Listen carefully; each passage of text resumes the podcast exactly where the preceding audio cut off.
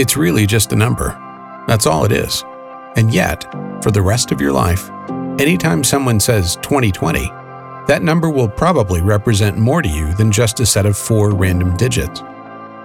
2020 was the year when every day it seemed like the front page headline was more troubling, more frightening, and more stress inducing than the day before. That's how most people will remember this year.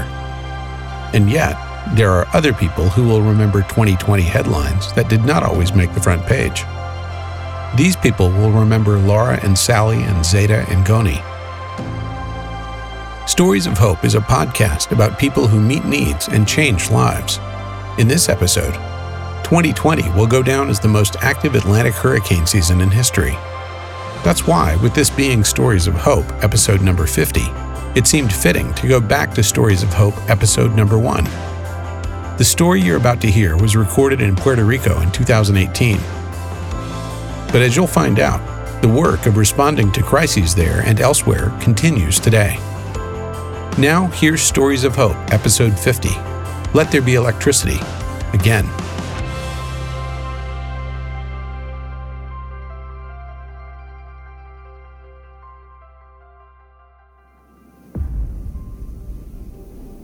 Couldn't see anything because it was dark, but we could hear everything. If you want to hear a scary story, Go to Puerto Rico and ask the first person you meet, where were you when Hurricane Maria hit? We start hearing all the noises, and it was really scary, really scary. I told my wife, let's get into the closet. Uh, so we got inside the closet and we stayed there for the entire hurricane. And it was about 10 hours. Jorge Santiago can't forget what he heard on the night of September 20th, 2017, and he won't forget what he saw the next morning. I'm gonna be very honest to you. That day, a lot of people, I saw a lot of people crying because eh, everything was destroyed. What do you do when it feels like you can't do anything? Everybody was united, trying to find a way to get gasoline, to get water, to get food. This is a story about a community cut off from the rest of the world, and a man who would not let downed trees, washed out roads, and boarded up gas stations keep him from helping his neighbors.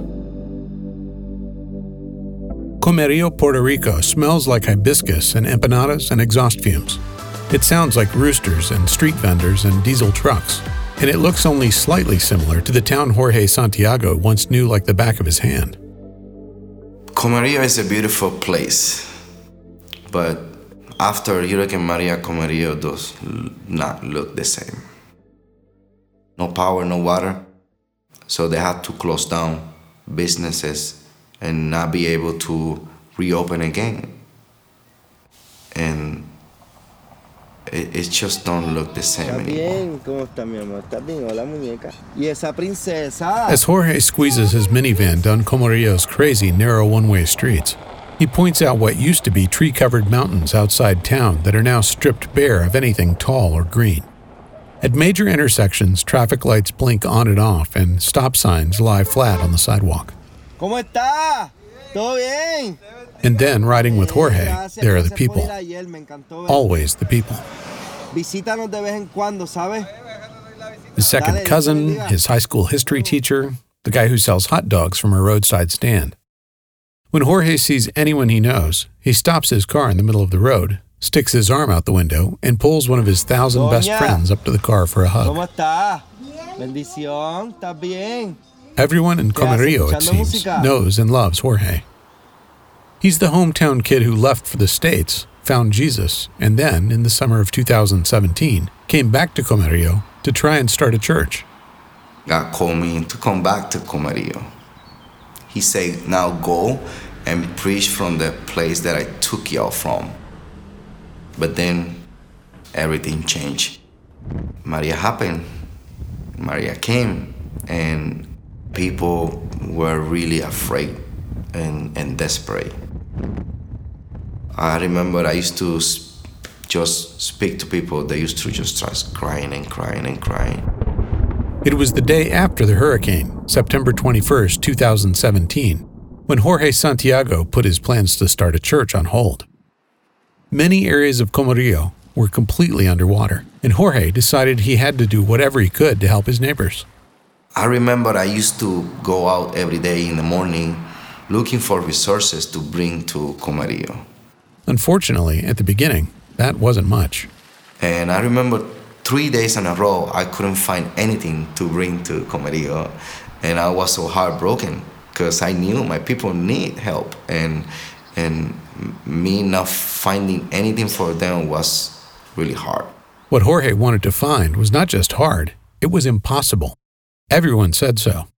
After Hurricane Maria, people in Comerío were forced to wash their clothes in the contaminated water of the La Plata River. So Jorge and his wife had gotten the idea to start a free laundromat. They found washing machines no problem. But what they could not find was electricity. We didn't have any electricity, and getting a generator here in Puerto Rico at that time was impossible. Impossible because there were not generators, power generators in, in Puerto Rico at all. They were all gone. So we, we start praying.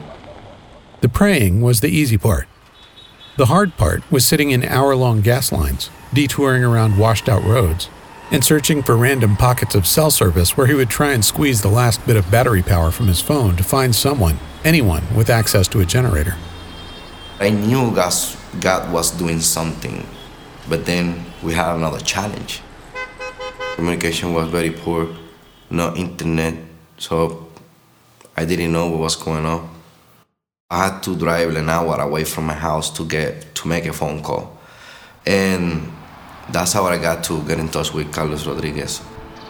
Carlos Rodriguez was a Southern Baptist missionary working with Send Relief, one of the few organizations that had managed to get supplies onto the island right after the storm. Send Relief had filled a San Juan warehouse with four semi trailers worth of food and water and tools and equipment, and they'd asked Carlos to get it all to the pastors who needed it the most. Carlos Rodriguez called me and he said, I need you to go to the warehouse. And when I got to the Send Relief warehouse and, and the guy brought the big box and he opened it, the first thing I noticed was a generator. Um, not only a generator, but everything right there to help my people and and and and to provide for my people. So I started crying. That was my first reaction and, and, and praising God. Jorge drove back to Comerío, set up his generator at Inez Mendoza Elementary School, and then put the word out. Starting the next Monday, everyone can come wash their clothes for free. And on that first day, before the sun had even come up, People were lined up as far as Jorge could see, all of them carrying hampers and trash bags and suitcases stuffed with dirty clothes. The Monday that we opened for the community, we had to start telling the people, some of the people, that they had to leave and come back next day because there were so many people. We always were um, expecting that God was going to do something and open a door or a window for us to share the gospel with someone. And, and we did so many times. When people used to come to wash their clothes, um, they have to be there with us, and we share the gospel uh, with so many people and pray with so many people uh, at the washer machine area. A generator can be a powerful thing. But Jorge didn't understand just how powerful until a few weeks later when the laundry rush slowed down to a manageable daily routine and the hallways of Inez Mendoza Elementary School got very, very quiet. Except for Jorge and the people who came to wash clothes, the school was empty. Ever since Hurricane Maria, classes had been canceled because, as it turns out, a school needs electricity to be a school. And that's when Jorge realized he could make enough electricity for everybody. In the beginning, the idea with the generator was to power the watches machine only. And then my wife and I start thinking, hey, we can also help the school. Why not? They here. You know, we had the gasoline, we had the generator, we had tension car. Why not? And that's how, after six months of no school, Inez Mendoza Elementary opened back up for business. We um, um, get to power the computer and, and printers so the teachers and they could print their assignment for uh, for the kids, the homework. I didn't expect that was going to happen. We were just trying to help the people, but since we are following Jesus, following God on this, He was leading us and guiding us through the right place. So by helping the school, they got to reopen again. The grown ups did laundry, the kids did math and history, and Jorge, the man who thought he was putting his plans for a new church on hold, ended up baptizing new believers and starting that new church after all. In a town where everything was dark, now there is light. Everybody knew that this situation was bad, but we, we, we didn't feel left behind all along because the first responder were um, Send Relief. So when I think about Hurricane Maria and all that happened, I can't see anything else but a new opportunity to start over again and to build strong.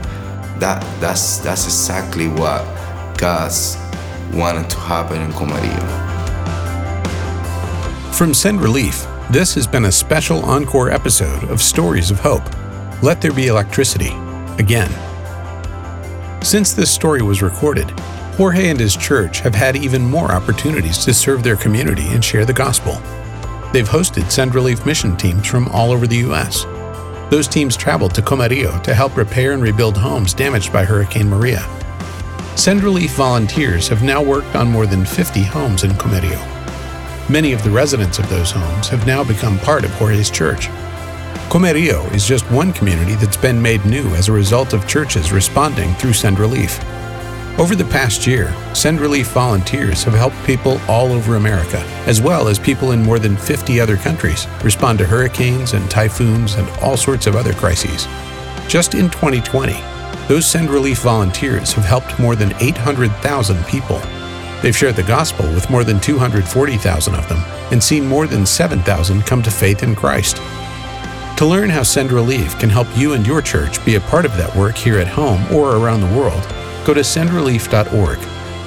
And finally, if you like what you heard here, please rate us and leave a review. That'll help other people find us and enjoy these stories too. We'll be back in three weeks with another episode of Stories of Hope.